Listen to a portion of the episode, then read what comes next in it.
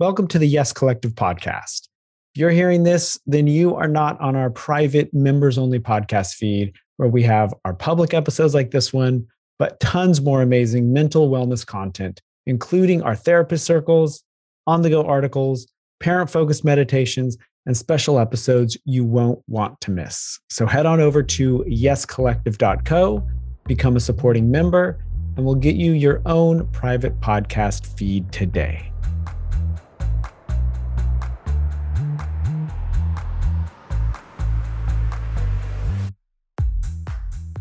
Buckle up. This month's theme in the Yes Collective is emotional trauma, and we're kicking everything off with our interview with the incomparable Tanner Wallace, P H D. Tanner is a trauma recovery coach and educator, a level one practitioner in internal family systems, a complex trauma survivor, and a parent. She also earned a P H D in education from U C L A and was a tenured professor at the University of Pittsburgh, studying psychological safety and the motivation to learn. Tanner describes herself as a compassionate, no-contact daughter, supportive sibling to an also-in-recovery human, a second wife, an ex-wife, a biological mother, a stepmother, a holder of space, a cheerleader, and a champion for self-energetic living. We dove deep into trauma, complex trauma, and healing from trauma as a parent, partner, and person. Tanner dropped so many nuggets of wisdom.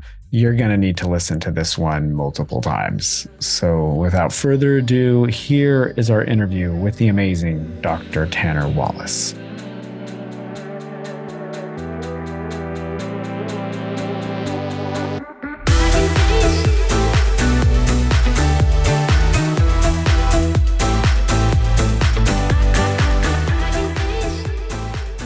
Tanner Wallace, thank you so much for joining us on the Yes Collective podcast. We are so grateful to have you here because the Yes Collective theme of the month is emotional trauma, and you're the perfect expert to have on. So you're a trauma recovery coach and educator. You're a level one practitioner in internal family systems.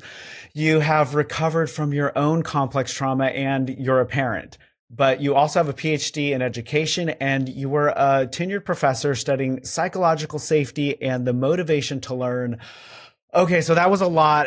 Did I miss anything? So that's like the really tidy version of it. I think the more authentic version is, is that um, externally, I was a very high achieving, high performer that constantly had chaotic, negative relationships and didn't understand why. Even though I taught human development, I was in psychology, and even though I struggled with my parenting and and hit so many rock bottoms before I was given the gift of Pete Walker's book, which is called Surviving to Thriving, um, about complex trauma. And the day I read that book, I thought to myself, I finally understand why like I am the way I am. I make so much sense. So I think that's like, like the, the best intro. I mean, all those other things are like, yeah, I did that. I did that. I did that. Mostly in trauma responses. Yeah. Right. Right. So, so that's fascinating. Yeah. And I would love to get into that later, how trauma responses yeah. can appear to the outside world to be really functional and, I and high achieving. My whole life as a yeah. trauma response. And in fact, one of the reasons I left the academy is because that was entirely predicated on my performance part being fully engaged at all times. And I realized like, that's actually not my true self. That's a survival mechanism, but yes, we can keep talking about that.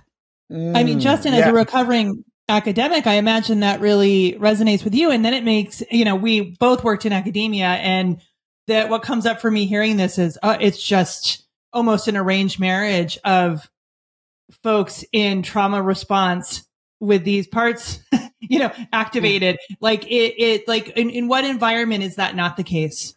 Really? Yeah. I mean, work, work environment. That's yeah. Really I mean, I think a lot of work environments, you know, exploit. I, I think some professions mm-hmm. are worse than others, but definitely exploit, you know, people's kind of survival codes, right? They they mm-hmm. they benefit the business, they benefit employers, and so it's kind of learning how to find the. I call it like the squeaky clean version of that mm-hmm. that's unburdened. Hearing that, I recognize a lot. And in myself and in my past experiences in academia. And it strikes me, I really appreciate how you broaden the lens and you're like, okay, this is a, a lot, most work environments.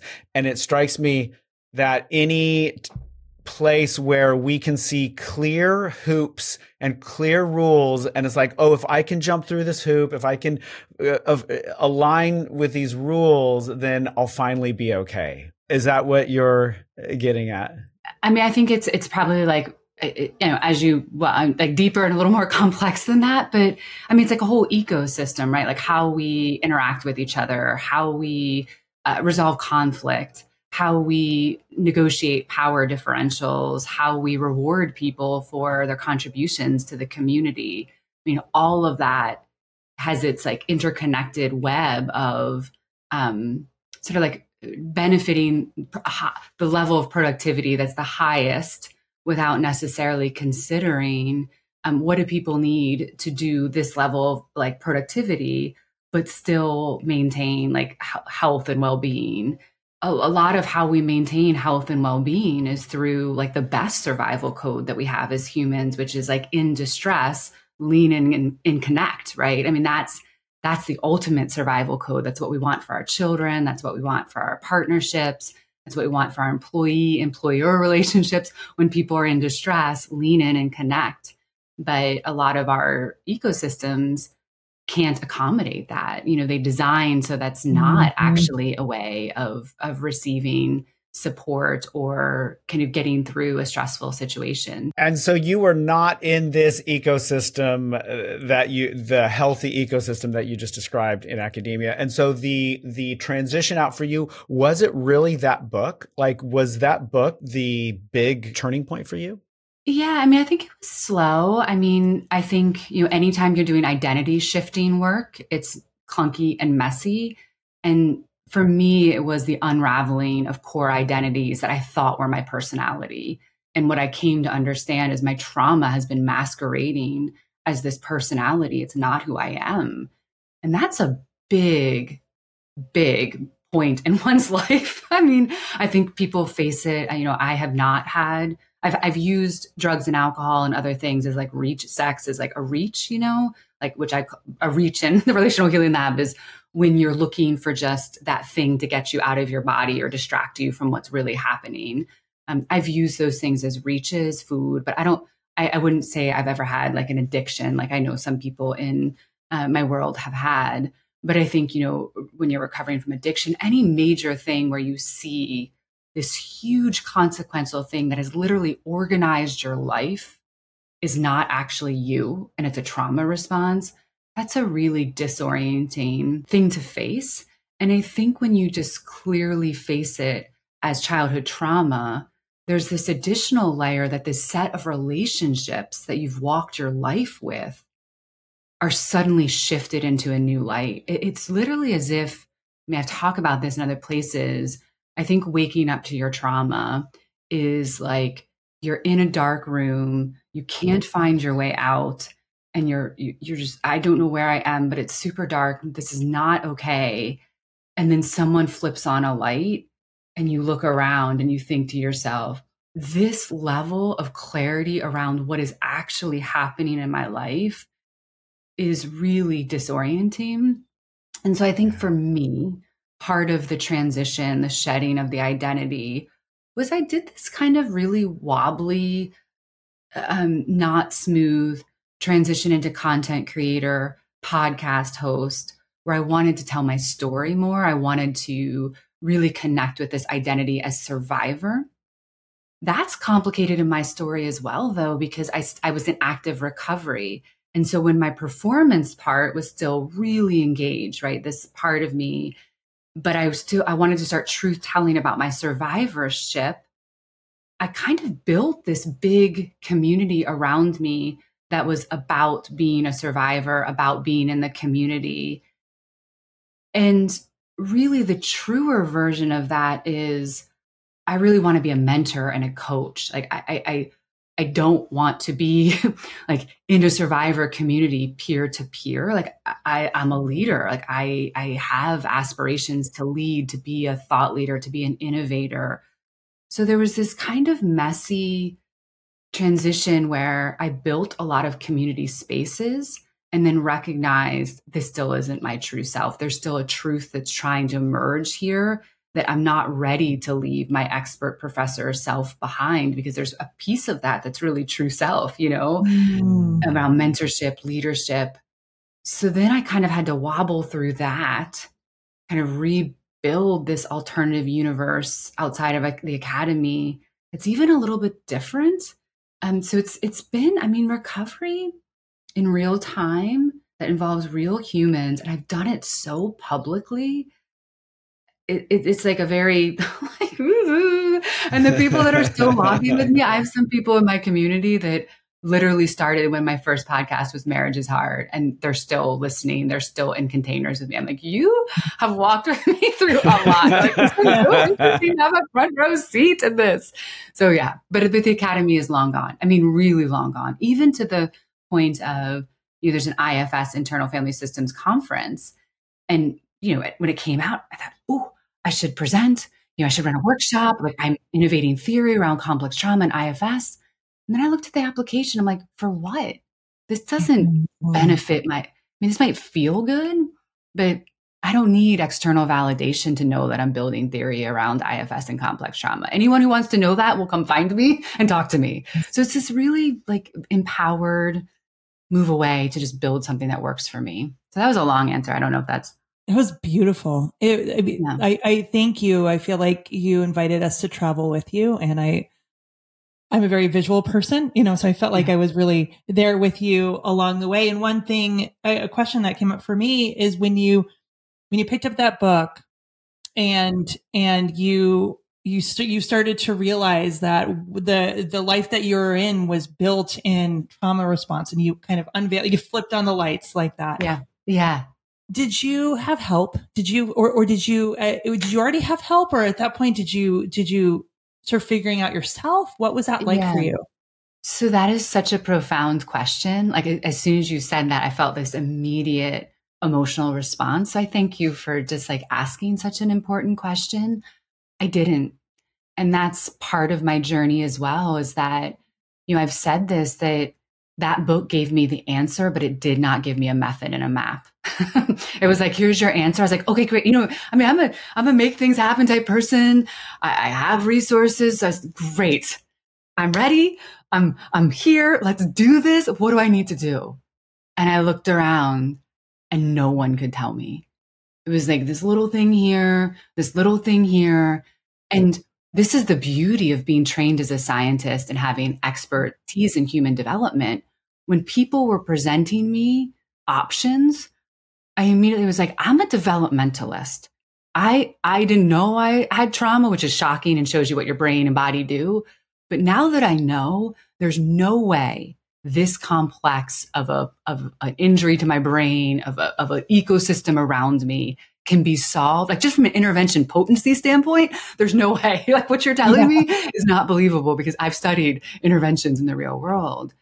And so I just knew that a developmental process that had taken decades to kind of transpire, there's no way that the piecemeal solutions I was being handed were going to have the potency to address all the different aspects of what you really need to do when you're forty-two with four kids and a second marriage and a career, mm. everything built around your trauma. There's just no way. And your brain not processing information, you know, in a way that's, that's based in reality. I've been on a journey since then to, to create that for people, so that when they have that moment where they read P. Walker's book or listen to a podcast or see an Instagram post, someone's like, I know where you go. You go to the Relational Healing Lab, just start walking. It's all there. Oh, that's incredible. Was it a big step for you starting to share your story? Was that a big step in, in, in, in, in expression? So what's really fascinating about it, which is another really great question. What's fascinating about that is I did, and it felt big. And actually, in retrospect, it's actually the smallest part of your journey. Mm-hmm. It was the only thing that was available to me readily. So I grabbed it and grasped it because it made sense, because that's what I saw other people doing. That's what But in fact, from a parts work perspective, from internal family systems, that was not true self telling that story. When I listen back to some interviews I did, even my own podcast, like I've deleted Instagram posts, but I've kept my podcast totally intact as an archive of my healing. When I listen to older episodes, those are wounded parts telling mm. my story. They're, they're protective parts, wounded parts. They need to truth tell. They need to be witnessed, but you don't need that publicly for healing. And in fact, I kind of wish a lot more of that was private because I didn't need to do that publicly to heal. You can do that in private mm. containers, there's spaces, and it's, it's this much of your healing journey. Mm. It, so it's, it's a fascinating question that you see so much of that. Right. But that's right. a trauma response to wanting to seek justice. Yes, and it, it's energy it. out, and it can be really destructive yeah. to your relationships. So right. I, I actually think there's a, a really healthy way to do that that has this more effective healing benefits without the external relationship destruction. Yeah. And I'm thinking about that through our lens, um, actually outside, you know, alongside Yes Collective, but through our nonprofit work in the childhood cancer community.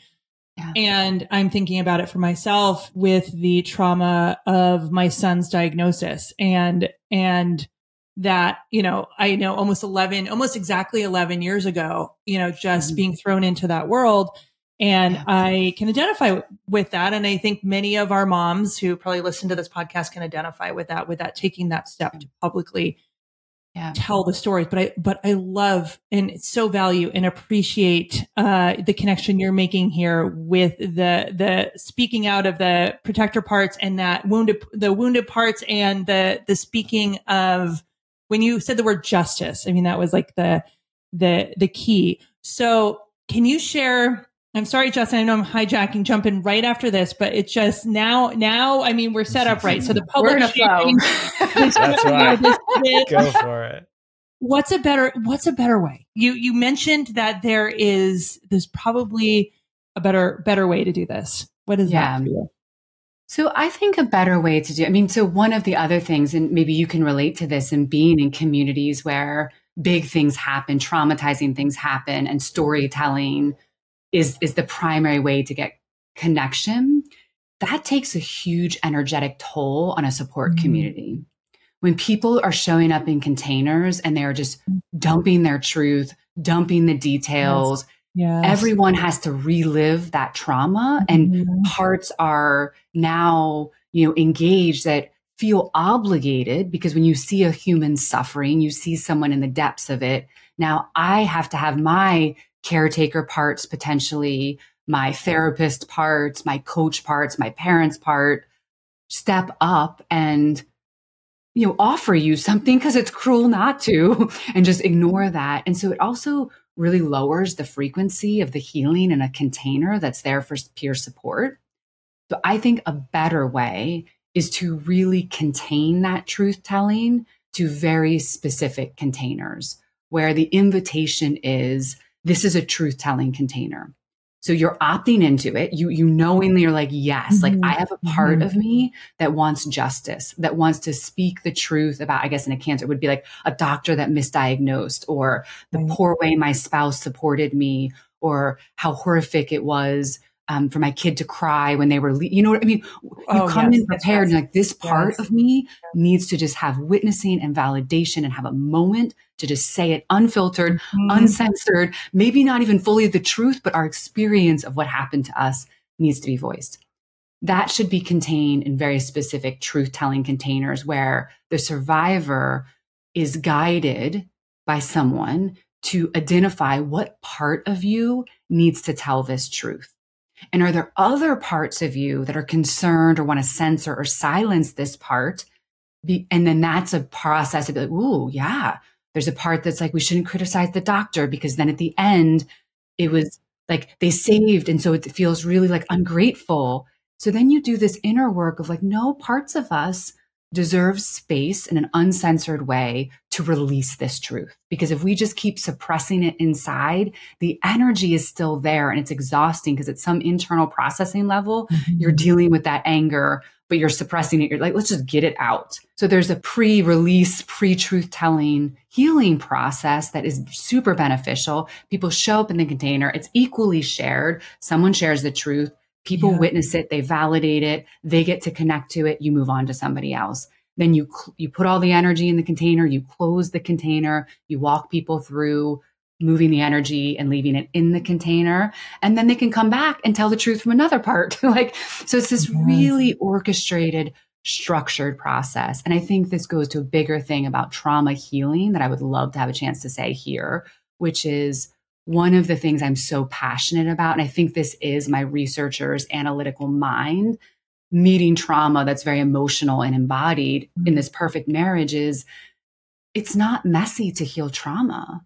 The experience feels messy, but the structure to walk someone through trauma healing is actually very structured, very sequenced, very predictable because it's a brain injury. So it's so universal. Our details mm-hmm. might differ a little bit, but it's your brain and your body. And there's some universal laws about how those things function in the face of trauma that are freakishly universal. That's where we don't serve trauma survivors well. It, it's not mm. complicated. To, we, we know exactly what to do. It's just how do you scale that and how do you get it in the hands of people that need it? So I think like that response I gave is showing you there is a structure, but when you just put survivors in a container and imagine everyone's going to heal or imagine fifty minutes a week with a therapist who's not connected to their whole ecosystem, it just, it's, it's like a setup to fail. That's resonating so much. Go ahead, Justin. I'm just, just, I want to just share. I've got all of the, the feels around this. It's awesome. Oh, yeah. So yeah, like we've, we've gone into the deep end, amazing, amazing stuff. And I want to unpack a little bit more of it, but I feel like I want to kind of pull us back to the shore and just define, if you could for us, Tanner, what is trauma and what is complex trauma? Yeah. I mean, my definition's pretty straightforward, pretty pragmatic. And of course, it's taking a lot of different resources across a lot of different people and integrating them into a way I think people can understand. Uh, so, you know, all of us in life have stressful, challenging things happen. You know, the human experience is one where we can't control every outcome. We can't control every situation. People around us are in all different states of wellness and health, and people have all different kinds of resources. So it's, it's expected that we will experience stressful, challenging events. And I know some of this is going to be video, so I'm using my hands for those of you that are listening. And I have one hand like that's showing there's a certain level, and then I have another hand on top. And so I think of this bottom hand as our coping skills, right? Like how much capacity do we have to process what's happening? How much capacity do we have to, um, you know, make sense of the stress, to take in all that's needed to be taken in? And then the top hand is kind of the stress level of the event or situation. And so in one hand of the stress level of the situation and our coping skills, there's a gap. And that's a potentially traumatizing event. Our coping skills are not keeping pace with the stress of the event. And what's really fascinating about this is there's no absolute scale of the stress of an event. It's so dependent on us as a human, on our ecosystem, on our brain processing what we've experienced before, what's come after. I mean, so, so it's just, it's all very unique to a human.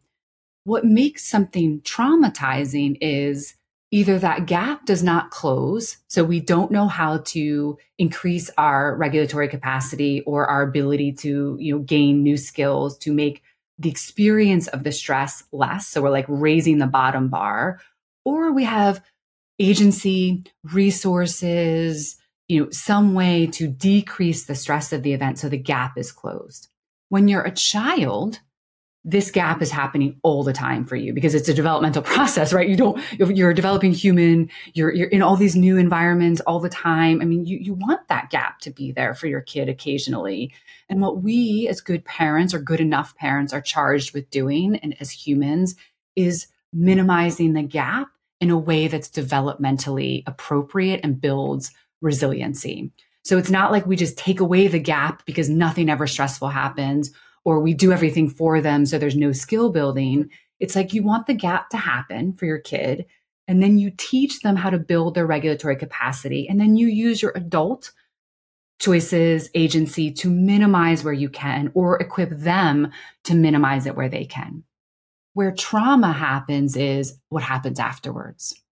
If that gap is not closed, there's not a safe human that's paying attention, that is well enough to protect and do this work, the gap increases for a kid or increases for an adult.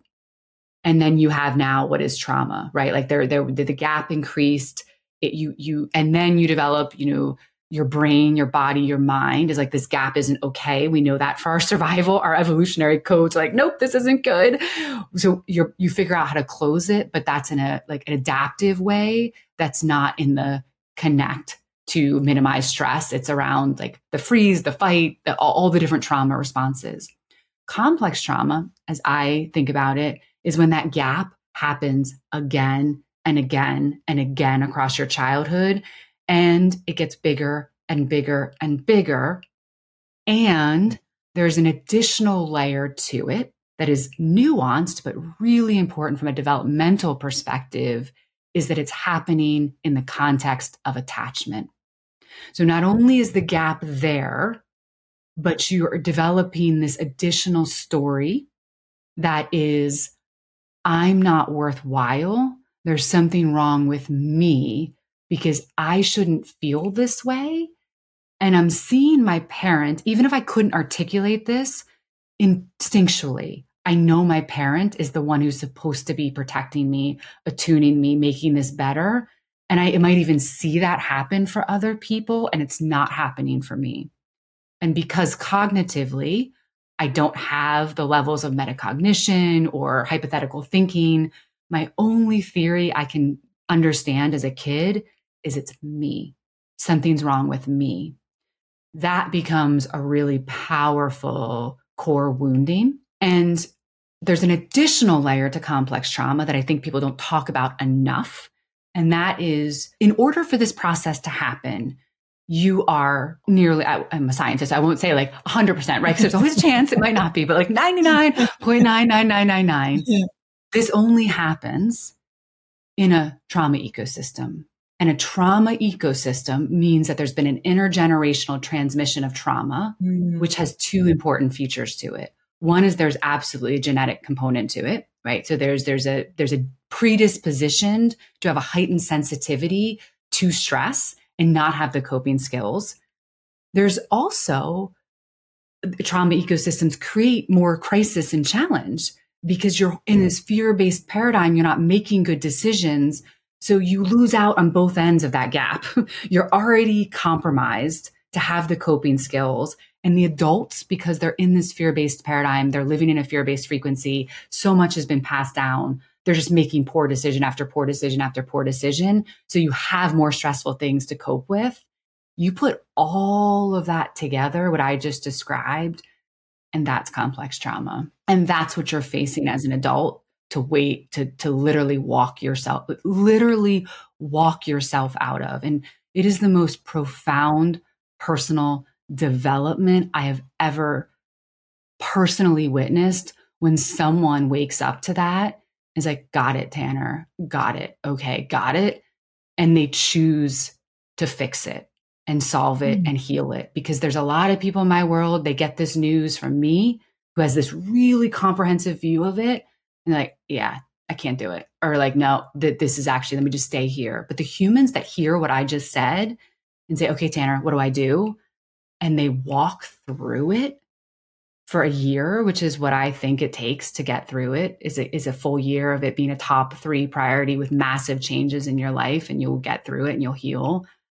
And you just keep coming back, you keep coming back, you fall down, you get back. I mean, it's elite performance at a whole different level. And it literally changes the course of human evolution. Like I said that in a podcast, and my husband listened to it. He's like, whoa, that's a really big claim. And so I was waiting for him, because he's also a researcher, I was waiting for him to be like, you shouldn't have said that. And he looked at me and he said, and it's a claim you can actually make. So, yeah. Yes. Oh, I'm so with you on that. And thank you for sharing that. And thank you for saying that. I so deeply, yeah. deeply share that with you. Yeah. And I feel like for the first time in our human history, we're at a place where we're a part of this massive evolutionary shift. as yeah. we as we sign up and show up, you know, to do this work, yeah. and we can figure out ways to provide the resources like what you're providing and and bring yeah. them in mass, in scale. Yeah. I mean, it'll be probably the first time in human history that we're addressing trauma like this, and it has the capacity to change the course of of the world. Yeah, it's amazing. And, you know, social media is a, a, a major part of that story, right? So I have a sixteen year old, and, you know, what they know uh, compared to what I knew at sixteen, mm-hmm. because mm-hmm. of Instagram and, and because of TikTok. And I, of course, you know, I mean, I'm a content creator, so I have some opinions about things, yeah. but I mean, the, the information is there for kids younger. So even if they're totally immersed in this trauma ecosystem, don't don't know there's a light to switch on, a post on Instagram about gaslighting. Yes. They could say that, well, wow, okay, gaslighting, that, that I think I, I think my parents gaslight me. And that's a, just even knowing that there might be an alternative framework to, you're not crazy, you're not the broken one, even though your parents are positioning you as the scapegoat to all the trauma. I mean, that alone could just be the seed so that at eighteen, nineteen, they start getting the help. It's not two decades in, yes. after they've built a whole life. Yes. They're trying to fix it all or unravel it or rebuild it. Yeah. So, so I'm a huge social media, I mean, I'm a huge social media proponent and fan, um, myself personally, even with teenagers. Like I say that, I'm like, there's a huge upside to it. Yeah. Wow. I appreciate that. You're sharing a different, you know, uh, I think a different lens to sort of the norm. And what I, what I hear often is just very fear-based, you know, thinking and like helplessness, you know, around it. Um, I've seen our daughter, for example, learn so much from TikTok. I, I mean, I love TikTok. Like there are so many interesting tiny doses of I like, really. I need to really... get into TikTok. I haven't, I haven't, I haven't, is it kind of in like the future future? But yeah. yeah. Yeah. But I agree. I'm, I'm with you. I'm totally with you. Yeah, totally. Sorry, Justin, I cut you off. Before we get into TikTok and uh, social media, yeah. So my like job, exactly. I'm bringing it back. I do have a quick curiosity that I want to follow up on. Yeah, the people that you work with who, when they get this broader perspective from you on complex trauma, and are like, uh, nope. I'm, I'm out. Is this, I'm imagining that one of the big barriers for them is they can see, if I follow you down that road, I'm going to lose everyone in my life. Yep. Absolutely. Yeah. Yeah. A hundred. Yeah. That, I mean, because they're, they're like, like, oh my gosh, mom, dad, sister, like, uh, like extended family, like that road leads me out of the trauma ecosystem that is my entire social network. Yes, I think so. And it's paired with a lot of perspectives, like looping back to something we talked about, that don't think about a developmental context for doing this work, that it's incremental, that you don't have to burn everything down all at once, that, you know, we know a lot about communication, about emotional intelligence. If you kind of do the inner work first, and then when you're healed enough, I mean, so the way I look at it is I have like circuits of healing power. It's it's a sequence and a scope. The first three are just you getting leadership of your own internal world. It's not until circuit four do you start addressing external stuff. And so at that point, you're in a wiser mind. You you typically can coach yourself through a trauma response. You can, you know, ideally even coach somebody else through their own trauma response, not to make it worse. So when you do all that foundational work, when you get to the point where you're deciding, is this person coming to me the, to the other side, or are they yeah. not? It's actually a really peaceful, very accepting, grounded in forgiveness. Like, for example, I'm no contact with my mom. I have been for over a year and a half. The door is open for her. Like, I haven't drawn any hard lines. I've just, you know, she does have a way to get in touch with me. Should, should she kind of do the things that I need her to do to be healthy for me, which are very basic things. And I feel forgiveness for her. I feel no animosity towards her. I feel compassion towards her. And this is coming from, from very deep, deep trauma perpetuated by my mom. And I feel very energetically neutral, loving. So it doesn't, you know what I'm saying? So like, I think people yeah, Yeah. Absolutely imagine that for one hundred percent sure. And the fear, like, because it's all fear. Like, trauma yeah. is fear. I'm terrorized. Yes. Like, I'm terrified. I'm scared. I don't trust myself. I don't trust others. It's so fear. Like, if you strip everything down, trauma is terror and fear. And yeah. so when they first hear that message, it just means that there's no part of them that sees past the fear. And I think the people that are like, wait, I'm okay, I'm going to walk a little bit with you, Tanner. That means they have some part of them that's brave. That's like, yeah, we got this. We want this, you know, and it might not even be true self, but it's just some performance part or some manager or taskmaster or just some part that's like, yeah, yeah let's, maybe we could do this. Maybe we could, yeah. you know? Well, I mean, we've had a lot of, of I F S laced throughout this uh, beautiful conversation. So Tanner, what, it, my curiosity is, how'd you find I F S? Oh, wait, real quick, just in case. Oh, I'm so sorry. I just want to say, just for listeners who might have kind of not oh, yeah. been paying really close yeah. attention, I F S stands yeah. for Internal Family Systems. Okay. Thank you, Justin. Or parts work. So like you can also just parts call it parts work. work. Yeah. Which, because Internal Family Systems is such a weird name, I think. I mean, it makes sense why it's called that, but it feels very academic. It makes sense once you know. Kind of, yeah. Yeah, yeah. yeah, parts work. That we have these parts of us mm-hmm. that are sub-personalities or neural networks that developed adaptively in response to what does it take for us as a human in our environment we were raised to be okay. And so all of us have these different parts that just developed, understandably, like a muscle. Right. So if you're working out or you're an athlete, like you can always tell a swimmer, right? A swimmer has those big sh- shoulders, right? Or, uh, or a runner has, you know, legs that are really defined. You know, you can kind of see the muscles. It's the same thing with your brain, right? If there's certain survival codes that you needed, those become reinforced, they become developed heavily. Um, and so those are parts of you. That's one way to think about it as well. I, as a content creator, was on Instagram, you know, always kind of looking for people to interview, which I'm sure is, you know, similar to what you all do on your podcast, kind of always looking for people. And Justin Martin, Parts of Me Therapy, was posting about I F S. And I reached out to him and I interviewed him. And that interview on my podcast is forty-five minutes to an hour of me trying to understand what he's saying, because it was so different than what I'd experienced. It was so different. I, I had no framework for it. And then I...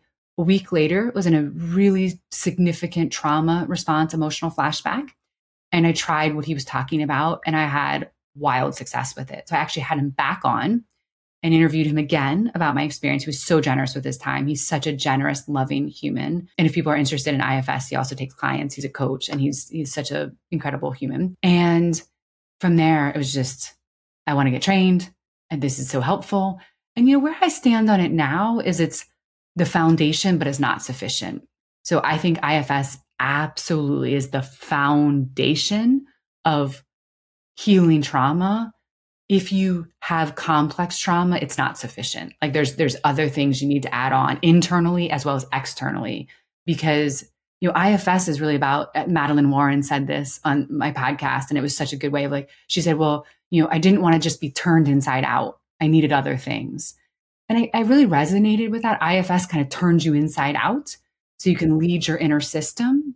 But we're humans in context, right? In relationships. And with complex trauma, I do believe there's a lot of dark energy, unattached burdens. That is the genetic component. And, and, and something you can't quite put your hands on that might not be genetic, but is something about witnessing so much darkness that just does seem to have some ancestral things that are hard for me to even explain as a as a researcher. Like I, I've seen it, I've felt it, I don't have words for it. And I do think there's some more energy work that's needed around that. And I, I I'm not a woo-woo person, and I've come to really understand that some of the shamanistic traditions are absolutely foundational to complex trauma. So so you know, it's a foundation. Mix in some other things. Think developmentally. Oh my gosh. Yes. Yeah. So how did your view of trauma, I, I, like you, you've, I think you've explained a little bit about this, but just to be explicit, how did your view of trauma change after you got trained in I F S?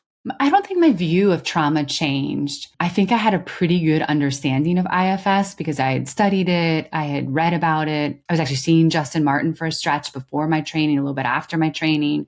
So I'd been a client in an I F S session.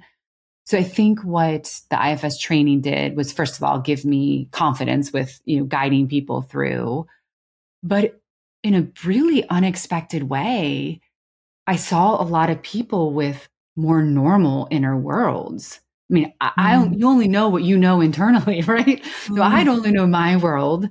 And, and in I F S training, it's not just didactic. It's part didactic, but you're in a training group. I was leading other participants in I F S sessions.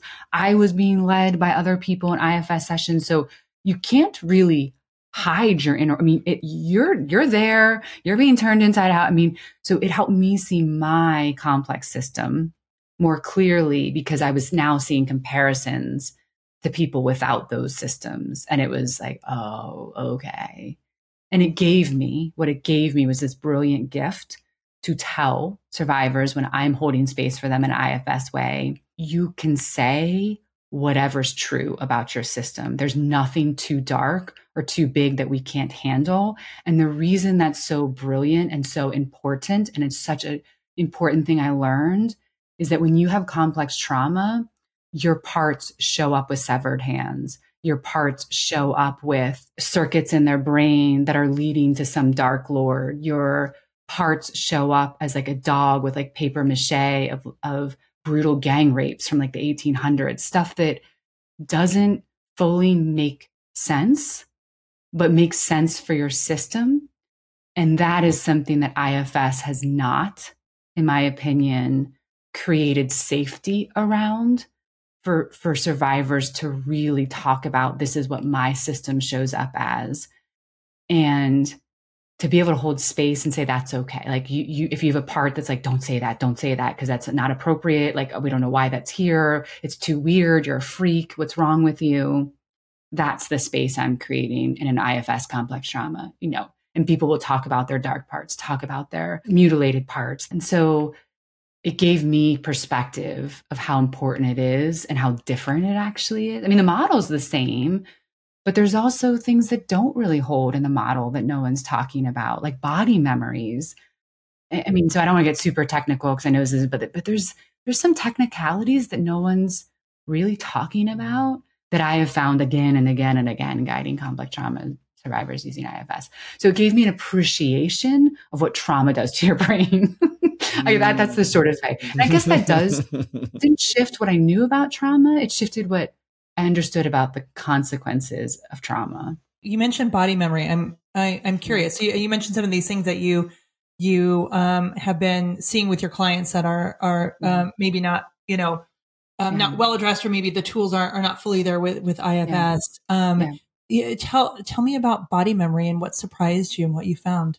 They're so fascinating, and I'll tell you. You know, you mentioned at the beginning that I, I've healed, and I, I, I would say that I'm in the final stages of healing. I, there's still a self-like part and some of the deepest fear-based programming that I'm healing right still. So I'm still walking my active recovery. But last night I had this experience with my partner, and this is what healing affords you when you work with your parts and you kind of understand what self-energy is. There is this final phase where your body still remembers things, even if you're in self-energy and are not actually triggered. So I had the first time last night, it was so wild, where I was talking about my kids and I was talking about some self-worth stuff that I'm still trying to work through, and how I, I realized I hadn't forgiven myself for some things. I'm not ashamed of them. I'm ashamed of them anymore. I'm not hiding them anymore, but there's still this level of, I need to forgive myself for some things. And as I was talking about it, I felt a part that I was, I, I've unburdened, but a lump in my throat. It's like a silencer part. And yet I did not feel the trigger cognitively. And it was the, it was like this, I've never had that happen. We're like, whoa, my body is remembering that when I talk about these things, I should feel this way. I shouldn't say these things. These things are too big to say out loud. You should be ashamed. You should feel this. And yet I'm not at all having my, my storytelling around it. My, my brain and my mind are having a very different experience of this than something implicit in my body. So that's how this mind, body, brain, there are three different tracks in trauma. Sometimes they cohere very cleanly and coherently, and sometimes they're each doing their own things. And that is a huge healing insight as you walk through recovery of like, how do I integrate? How do I become a fully functioning human with all my systems running on the same track with the same information, making the same interpretations, not traveling back in time to something that's not related to the present mm-hmm. moment.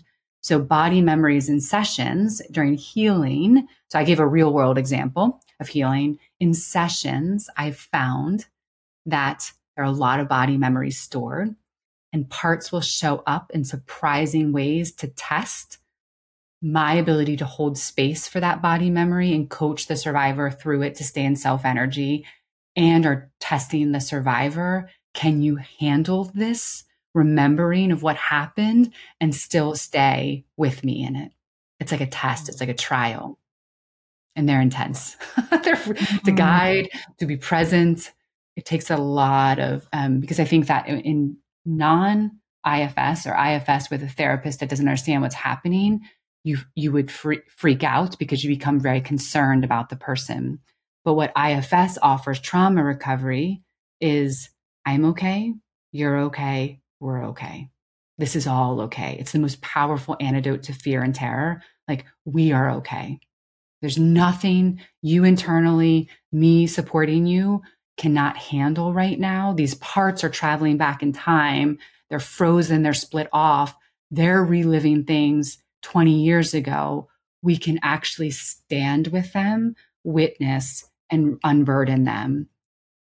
But staying with that and not panicking or leaving the scene or distracting requires absolute faith and certainty. And I actually, when I interviewed Frank Anderson, I know you've had him on, I asked him about suicidal parts. When I hung up after we stopped recording, I said to him, I have you right now. I need to ask you directly. I've been trained that suicidal parts like are okay to work with. I need you to tell me directly, look me in the eyes and tell me you believe that with one hundred percent certainty, because I do not want to just take this lightly. I need to hear it from you. And so he told me, and then he gave me some caveats, some like things to, you know, think about externally and, and the age of the person and, and you know, all those things. But it's, it's powerful to know we don't need to be afraid of our parts, even the big, scary ones. Even the big, scary yeah. ones. Beautiful. Yeah, I love that. I feel like I want to put a pin in in that. Like, I was just going to say, I love the image that you drew for us of the part that's like testing, like, is this too much for you? Uh, you are you going to run away from me now? Are you going to exile me now? Are you going to close close me off now? And then just to continue to open up, like, no, nope, we are we are yeah. here for it at all. Yeah, yeah, yeah. Beautiful. Beautiful. So if I'm listening to this and I'm thinking, oh my gosh, I might have complex trauma and this is all like bringing up some stuff for me, what are some first yeah. steps that I could take besides going into a, a session with you or finding a really great therapist? Are there some just, just some first steps that I can take at home on my own to put me yeah. on a pathway? Yeah. I always recommend getting Pete Walker's book, The Surviving to Thriving. He doesn't, and I say this very respectfully, he does not have a parts work perspective.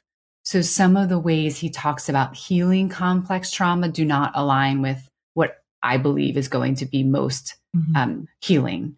That said, it's the most accurate, comprehensive portrait of what does it feel like to live with complex trauma and how you arrived at this place, like how, how being parented in certain ways created these conditions. So I think as a starting book, it's a really good place to start. I would say with that, take it slow, read it in sections, and don't act on anything yet. You know, like if there's an urge to act or tell the truth or start just having really intense conversations with people, I would say just breathe. Let you and your system internally have a moment with what it means. You know, take your time with it. What does this mean for me? What, what's coming up for me? Whether you journal, whether you walk, whether you sing, whether you dance, whether you paint, like just take, take your time with that book. Like let it be a first experience for you, uh, I think is, is what I would say. And then I think the next step you could do that's a very gentle, what's actually happening for me, is something that actually Patrick Tian taught me, is another trauma recovery coach. Set an alarm for like three times a day for like three days. And when that alarm goes off, take a moment and just look around, be like, who's here? What am I doing right now? And what am I feeling right now? So it's like, who's around me? What's around me? Where am I? And what am I feeling right now? And just start to drop a little more awareness into what, what does my life actually look like and feel like? And from there, I would say, I mean, I do, this isn't about a paid container for me, but I would say if you're with that and you're like, okay, I mean, my podcast, some of the older episodes, there's one in particular that's the, like the most downloaded episode. And it's something like, why are your relationships so toxic? And there's another one that's like trust and boundaries. They're me talking about a year ago when I didn't understand everything. I wasn't as healed. I wasn't as in my power as a guide. So you're going to hear more of a survivor that has a little bit of information that's helpful, but is still in the thick of unpacking things. And they're a really beautiful place to start, to be like, do I resonate with this? Does this language and this experience connect with mine? And if it does, I think you start to try to find places where you can just baby step into, what would this look like for me? And I mean, I'm biased. Like I, there's no place like the Relational Healing Lab. Like, and I don't say that to be like, oh, I want to make money off of you, or I want you to, I'm just literally saying there's no place in the universe like the Relational Healing Lab. And so I personally think it's an incredible community. We're just getting started in a lot of ways. We have a free group. Come listen to some of my lives, connect with other people there. If that's landing with you, then you can start to piece together, what do I need? What is my resource level, time and money? Am I, am I doing this myself just slowly? Am I going all in on a, you know, big container with somebody? Like, you just can kind of take a very empowered walk through things. And what's so important about that is it starts giving you language to start to talk to the most important people in your life, like your partner, if you have one, your children, if you have some, your employer. Like, how do you start mm-hmm. creating space in your life for recovery?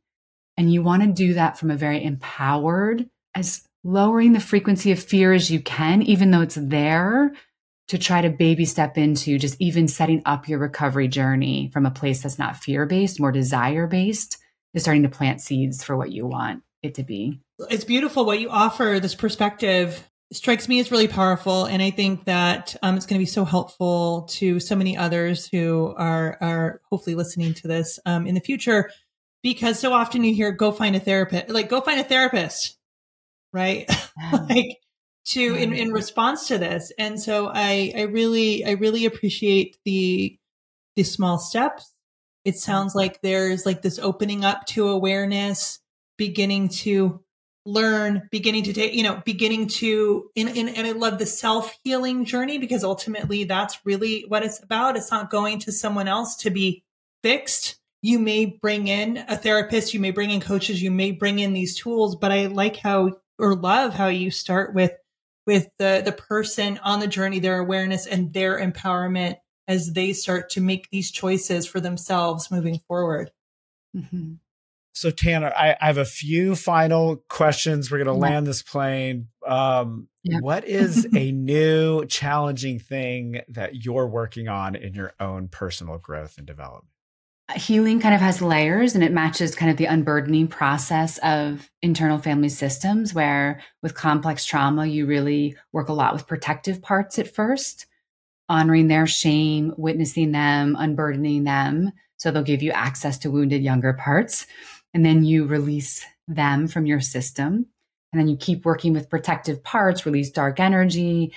And then what I've discovered is for many survivors, there's the controller of the whole system. And that's a self-like part. And you usually don't meet that part until other things are gone. And it feels like a, a kind of a program that's running in your brain that, given there were bigger things happening, you didn't even notice. You're like, I didn't even notice that there's, you know, this thing, like this alarm sounding all the time, because when there's things popping off all the time and it's really big inputs. But if you do healing in this more peaceful, sequential, calm, self-led way, which I advocate mm-hmm. for everyone, mm-hmm. you're changing internal and externally simultaneously. So your relationships are also much calmer. So you're starting to see patterns where you're like, whoa, we're not in crisis mode anymore. We're we're calm, and yet there's still some stuff here. And now I'm now I'm noticing these deeper patterns of how I show up with other people in this programming. So the two things I'm working on are with my partner, really shifting things so that our core interactional patterns that aren't meeting both of our needs at some fundamental level, we're releasing ourselves from those. And that's some challenging, deep soul work, because we've built our life around some implicit agreements. So, you know, it's it's structurally and logistically as well, right? I mean, so doing that to, to meet each other and, and kind of true self and support each other. I think individually, I still have pretty big fear-based thoughts that I wasn't even aware of. So like I'll wake up in the morning and I'll have this panic, and it sounds like you, you've messed it all up. It's all broken. Give up. And so just really tenderly reparenting that part of me to be like, I, like, we got this. We're good. Like, you know, we look, we can take this aligned action. We can, you know, we can just really baby step. So it's really like from the outside world, people would no longer see my healing. And in fact, it's some of the deepest, I wouldn't say hardest, but deepest, most concerted effort I've ever made in my healing. But it, from the outside, it would probably look like you don't see it because I don't talk about it anymore. I mean, that's the thing that happens with healing, is that when, when you're really at the end of it, you just manage it, and not in a stuffed down way, but just, I understand now, like this is my stuff and I work through it and I deal with it so that when I am in the presence of somebody else, it's all squeaky clean. You know, it's really different. It's so fascinating. Yeah. Oh. So Tanner, I, I have three three really quick fire questions, but before okay. I get to those, how yeah. can people get in touch with all that you're doing? So what are all the different places? Where There's where only can they one go? Now. I've dismantled. Oh, a, I'm taking down right. my website later today. It's too oh. much. I'm like, one thing is all I can handle. There's too much healing to be done. Um, so it's Instagram. Just okay. Instagram's Doctor Tanner Wallace. It's that's the hub of everything. Beautiful. I've tried all different right. things. It's just too much. Instagram. So just Instagram, yeah. Doctor Tanner Wallace. All there. All, all right. So the three quick fire questions. Okay. So if yeah. you could put a big post-it note on every parent's fridge tomorrow morning, what would that oh. post-it note say? Oh my gosh. This is such a good question. Your kids need you to lead yourself so that everything to them feels about them. Mm.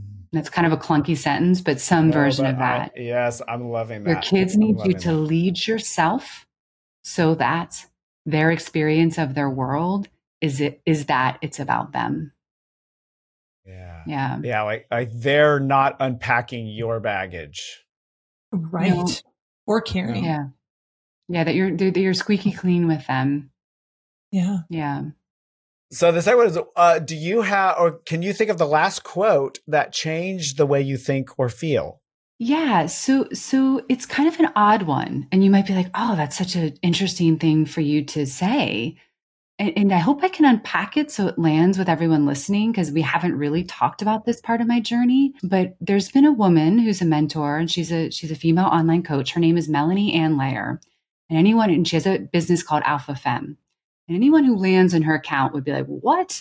This does not seem like something, after everything that Tanner said, would resonate. And she'd be in a year-long container with this woman and just re-signed for a second year. But one of the things that Melanie says is, the money is just the byproduct of the woman you become. And why that's so important to me is, one, I have a lot of money trauma. It's it's complicated. I'm not going to go into it, but it's this weird part of my own story. And it's also the legacy burden of being female in my experience in the United States. So I just want to speak very concretely to my experience. And her view on money as power, as energy, as a currency we use to control people, but also to free people and liberate people, is something I never heard in my adult life. And it's something I'm still trying to understand, but it's this powerful thing as an online entrepreneur and coach and someone in active recovery that works with trauma and sees how very competent people have backed themselves into financially very compromised situations. Or on some societal level, we traumatize people by not giving them access to financial resources. It's so it's very hard for me to unpack succinctly, but it has unlocked so many questions for me. And, and I love that curiosity part of my life that's now present. It's not black and white. It's not like I agree or I disagree. But what is this person saying this thing make me want to know more about?